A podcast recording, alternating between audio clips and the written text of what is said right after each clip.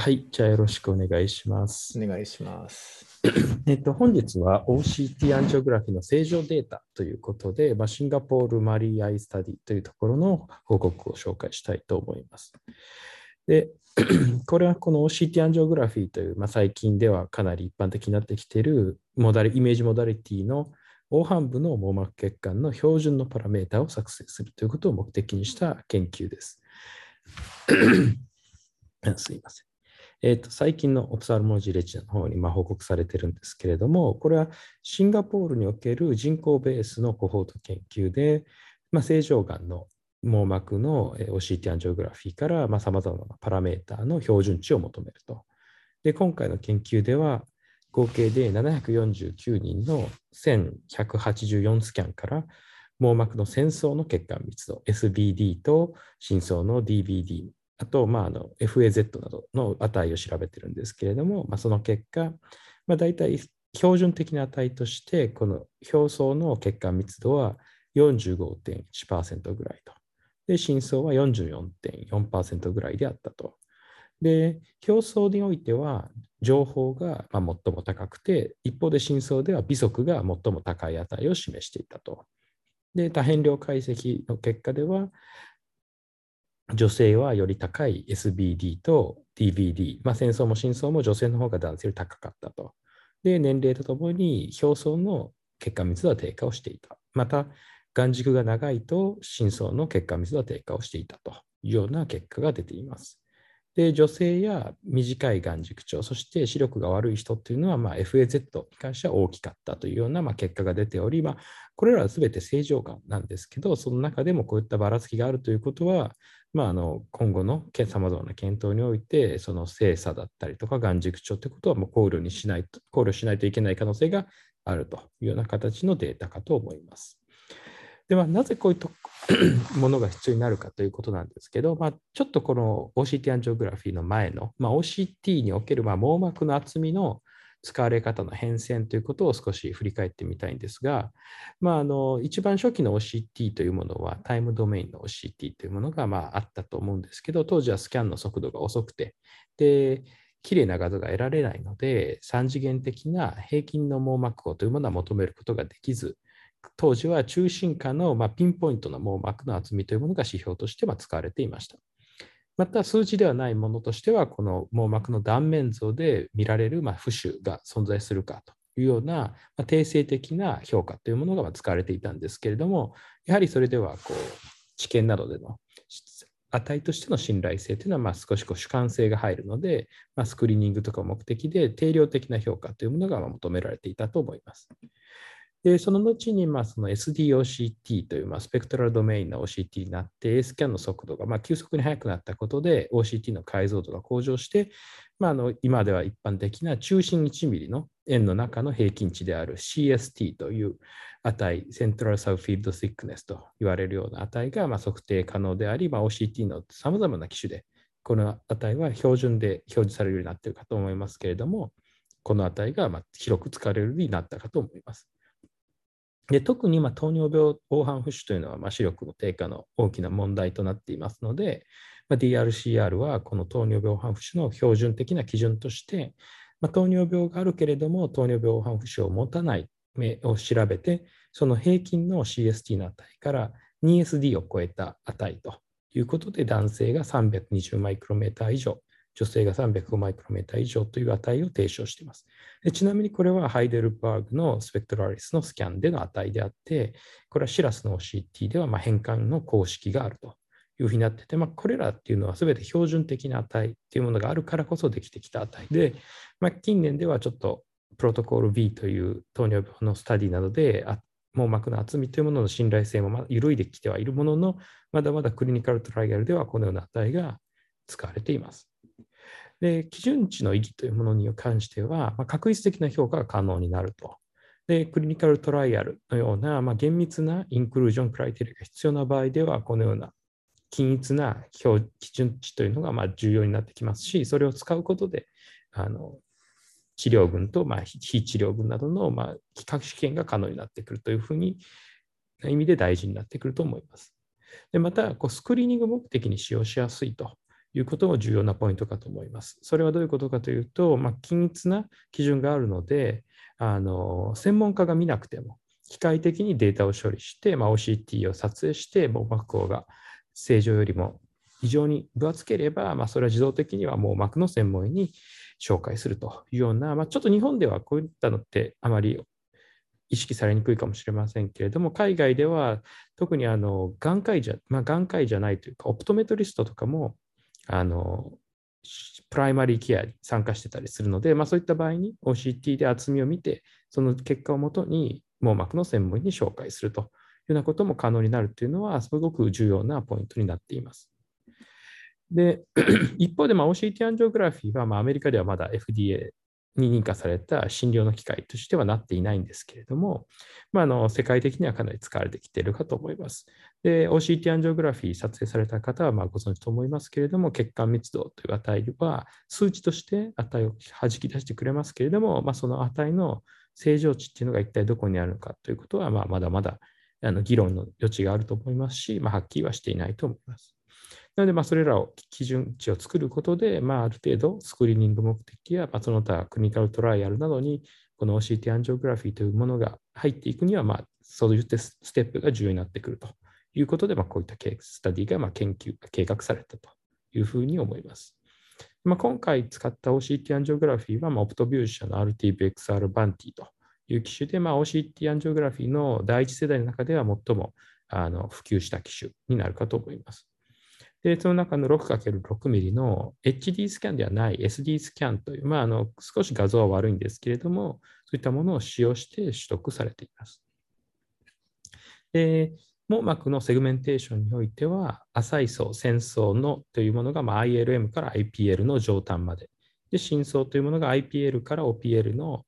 あの部分で、まあ、2層に分けて、まあ、作成がされています。まあ、後半部分では、まあ、中間層というものも作ることはできますけれども、今研究においては、まあ、深層の中に中間層というのは含まれる形のセグメンテーションが選択されているということになります。で網膜のあ黄斑部の血管のパラメータとしては、中心1ミリの値と、まあ、1から3ミリの、まあ、ドーナツ状のエリアの血管密度の値。また FAZ はま単一の網膜全層のセグメンテーションからま算出された値を使用していると。で、えっ、ー、と、今回の、あそうですね、まあ、その値を使用していて、まあ、これらはあの自動的に機械が出してきた値をまあ使用してますけれども、明らかなセグメンテーションエラーや、まあ中心窩からずれているような場合においては、グレーダーによって修正が行われたということになっています。で今回、まあ、あのこれは前人口ベースのコホート研究を用いた、まあ、その中から出してきたクロスセクショナルなスタディというふうになりますけれども、もともと1932人のあの参加者というものがいて、で、そのうち OCT アンジオグラフィーのスキャンというのは1168人から作成していたと、あ撮影していたと。で、その中で、えっ、ー、と、484人というのは、後半部に疾患があると。何かしらの問題があるということで除外されて、1818人、1818OCTA スキャンが、まあ、あの評価対象となって、まあ、そのうち、まあ、画質が悪いものや、まあ、何かしらのアーティファクトがある634、まあ、つまりまあ3分の1ぐらいはエクスクルードされてしまったということで、まあ、結果としては1184眼のあ1184スキャンが今回の対象となっています。で、435人が両眼撮影して、145人が右目、169人が左目という形のスキャンの分布になっていると。で、まずこの全体のあのどういった構成かというと、まあ、年齢は比較的高くて、えっと、最小が552歳から89歳までで、平均が64歳ということになっています。男女比で言ったら、まあ、ほぼ1対1ですけど、やや女性が多くて52%であったというふうになります。まあ、その他突起すべき事項は特にないですけれども、結構いろいろデータ取られてて、LDL、HDL、コレステロールや、えっと、クレアチニンの値とかト、トータルコレステロールとか、血圧、糖尿病の有無ということも、まあ、あの入っているので、まあ、糖尿病などに関してはサブサブグループ解析も今回されています。でまあ、今回あの、かなりインクルージョンされていない症例もあるので、まあ、その参加者と非参加者比較すると、まあ、ある程度年齢が高い人っていうのはこう参加者になっていない、まあ、つまり画質が悪い OCT なのがまあ多かったのかなというふうには思いますけれども、まあ、そういったところには優位さがありますし、まあ、視力などに関しても非参加者の方が悪いと、まあ、こういったこともまあ一応ちゃんと検討がされているというふうになります。で、まあ、まずあの血管密度の値に関してなんですけれども、まあ、一番冒頭で説明した通りで、まあ、大体このグローバルな画像 6×6 ミリ全体の血管密度に関しては、表層で45%、プラスマイナス4.2%であったと。で、深層に関しては44.4%プラスマイナス5.2%だったと。この値はあのあくまでもオプトビュー社の OCT アンジオグラフィーの血管密度と。で、この血管密度っていうのは、その画像内に血管の占めている割合というふうになるので、例えばこれはあの機種によっては表現が違ったりしますけど、これは全てオプトビュー社のものであるということは、ちょっと注意がいると思います。で、表層に関しては、情報の証言が48.7%の血管密度で最も高い値ですけど、まあ、大体どの証言もまあ47%か48%ぐらいで同じような値であったと。で、真相に関しては、あのナザール、微速と下方が、あ微速が一番高い値、52.7%で、下方が49.7%であったという形で、まあ、あの表層とはやや違うような値にはなってますけれども、まあ、実際これそれぞれ見ていくと、あの表層に関しては情報と,、えーと、時速ですね、が下方下方と微速に比べて優位に大きい値であったということがま分かっています。ま、つまりこう証言によってかなり違う値があると。で、真相に関しても時速と微速が情報や下方よりも優位に高い値であったということで、まあ、これらも証言によって優位な違いがあるけれども、これ表層と真相で値の分布に関して違いがあるということはま注意がいるかと思います。で次にあの各患者背景との比較をしていくと、年齢が上がると表層においては血管密度が下がっていくと。一方で、深層に関しては年齢が上がっても血管密度の低下は見られなかったと。女性は表層も深層も血管密度が男性よりも高いと。つまり女性の方がま血管密度というものは男性よりも高いという傾向があったと。だった傾向じゃないですね。優位に高かったと。で、眼軸長が伸びると、表層においては特に変化はないんですけれども、深層においてはま優位なあの資料あと血管密度の低下が見られたということになります。でまあ、当然ながら、このシグナルの強さですね、SSI っていうものは、あの高くなればなるほど血管密度が上がると、性の相関を今認めていた。まあ、これはまあ当然かなというふうに思いますけど、やはりこの部分っていうのは、その撮影のクオリティというものが、この画像の血管密度という値に大きな影響を与えているということで、まあ、重要なあの因子になっているというのは、ま、注意がいると思います。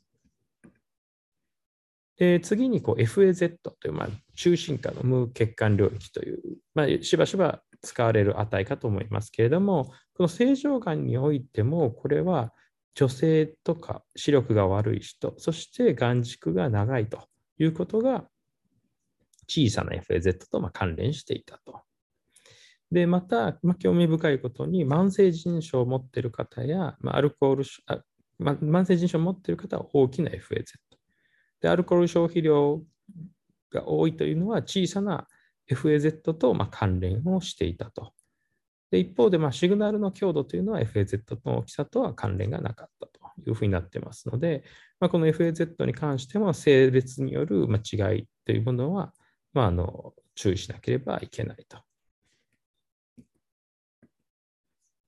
で、まあ、あの先ほども言った通り、糖尿病の、えっと、患者さんっていうのが、まあ、247人今回含まれていたと。まあ、糖尿病はあるけれども、まあ、網膜症などはないということだと思いますけど、まあ、それらの subgroup analysis をしてみると、高齢であるということや、まあ、男性ということが低いあの表層の血管密度低下と表層の血管密度とまあ相関していたけれども、真相においては、あのこの性別とは、えー、血管密度に関しては相関がまなかったということになります。で、真相は一般的なコホートと同様に、まあ、眼軸長が長いと低い深層の血管密度を示してて、また、高脂血症があると、まあ、より高い血管密度と関連をしていたというようなことが、まあ、この値からま出てきているというふうになります。ということで、まあ、今回はもうかなりあの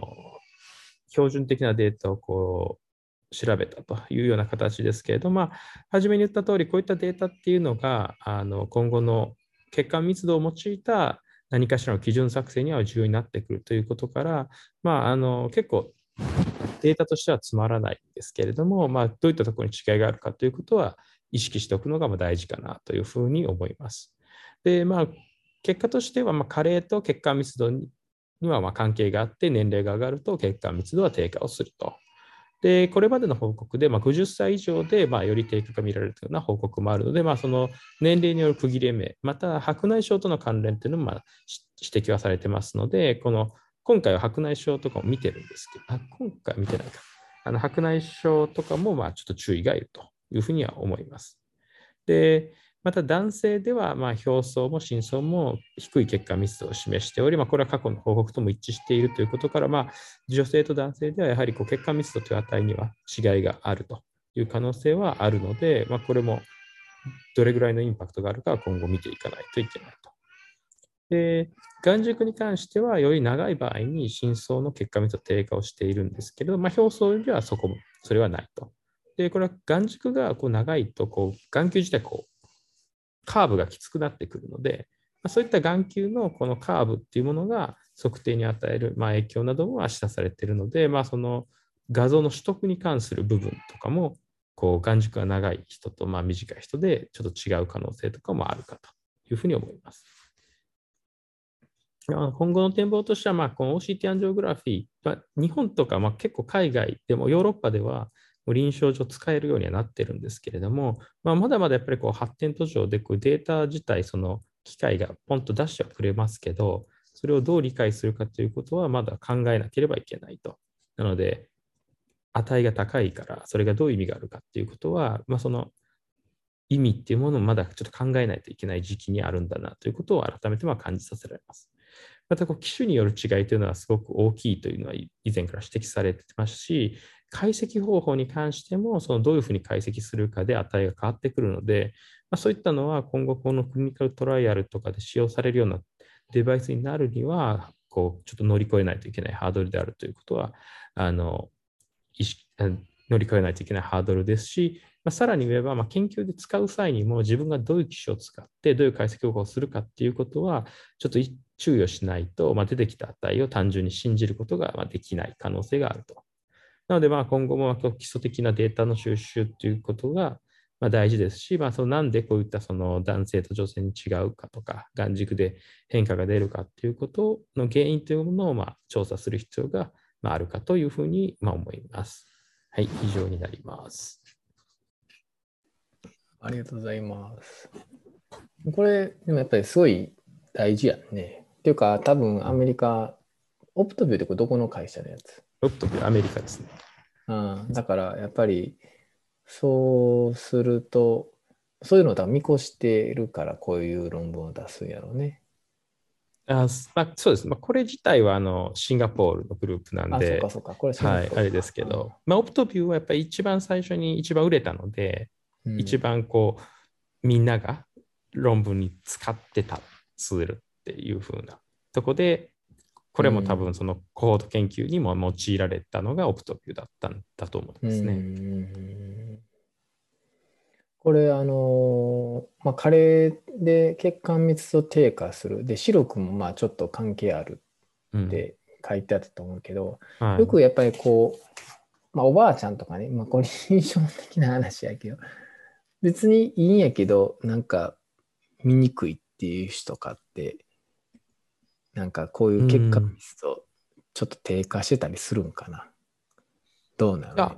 まあ本当こう年齢ともにその落ちるやんか低下してくるのでその、うん、関係してないとも言えないと思いますね。白くでもこれ白くと関係してるかやっぱ白くが落ちてきてるってことなんやね。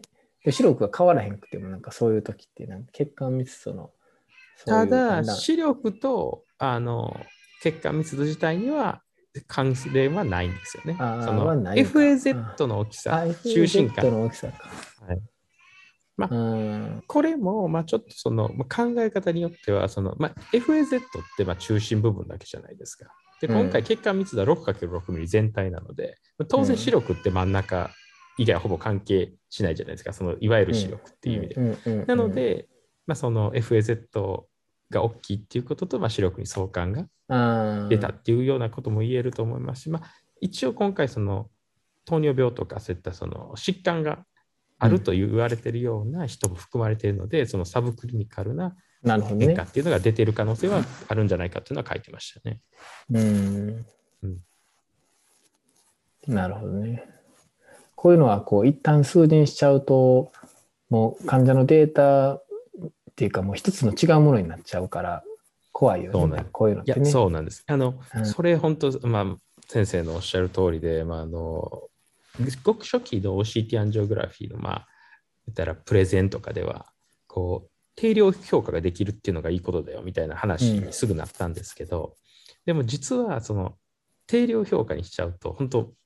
情報がマスクされて、うん、なんでそうなってるかじゃなくて、例えば50と45で50が高いとか、そういう話になるんですけど、うん、その背景にすっごいいろんな、その結構、まあ、OCT アンジオグラフィーって脆弱なというか、眼鏡じゃない測定方法なんですよね。だそのちょっとした変化で影響を受ける。類液でも影響を受けるし。だから、その変化がを超える変化以外は信用できないんじゃないかっていうのは結構言われてて。だから、見た目的に明らかに、あ、こいつの方がこれよりも悪いよね。で、数値化してもそうだよねっていう方向性はありなんですけど、とりあえず全部数値化して、これは高い、低い。だから高いのはこういう人みたいな話は順番とした危険で結構そういう論文一時すごい出たんですよ、こんなんは。高い値が出る、でもほんまかなみたいな、そういうのは、まあ、注意がいるっていうので結構最近はモルフォロジーな変化とかをまあ見るようなのが多いかもしれないですねその数字化するよりも。うんなるほどね。はい。なので、本当に数字にしちゃうと、まあ、なんでそんなになってるかって難しいんで、そこがもっと分かってきたら、ね、あの、いいと思うんですけど、ちょっとまだ、まだですね。なるほどね。こういうのも、まあ、統計でもそうやんか、その、優位な差があるから、それが臨床的に優位かってあるやんか。うんうんうん、そのな別にピーチが出てお月が効果量例えばお月とかでも1.003ぐらいのお月で優位差があるからこっちはこっちの方がリスクは高い、うん、いやいやでも1.003ぐらいだったらほぼ何もないやんっていう話になるやんか、うん、例えばそういう話でこの例えば5やって言ってもそれが、まあ、逆に1でもすごく臨床的に大事な1やったらその1の3っていうのはすごく大きな話になるしっていう話になるから、うん、ねそういうところの理解をちゃんとやらへんとだから数字の遊びになっちゃったでそういう意味では先生がよくいつも言うように、まあ、仮説ドリブンでねこうやってって、うん、じゃないと多分数字の遊びになっちゃうんやろうな。いや、そう、それは思います、それは思います。うん。で、そうじゃないと、まあ、全部後付けの説明になっちゃうから、うん、とりあえずなんか、まあ、なんか説明つけようと思ってつけましたみたいな話と、うん、こういう可能性があって、こういう仮説やからってなると、たとえそれがネガティブの結果としても、すごくなんか意味がある話になってくるんやろね。いやそう、そう思いますよね、やっぱり。うん、まあ、結構こういうの、中国系の、とかまあ人口多いからっていうのもあるかもしれないですけど、結構されてて、でもすごく大事なんで、まあ、まだでもこういうのの大規模なやつってアジア系でしかされてないんで、まあその人種差の違いとか、そういうのも興味深いなと思って、まあ、ちょっと見てたんですけどね。なるほどね。なるほどね。うん、まあ、こういうのを地味やけどすごい大事やね、こういう研究はね。いや、大事だと思います。いや、デザインがしっかりしてたらすごく意味のある研究だと思うんで。うんうんうん、うん、という感じです。はい、ありがとうございます。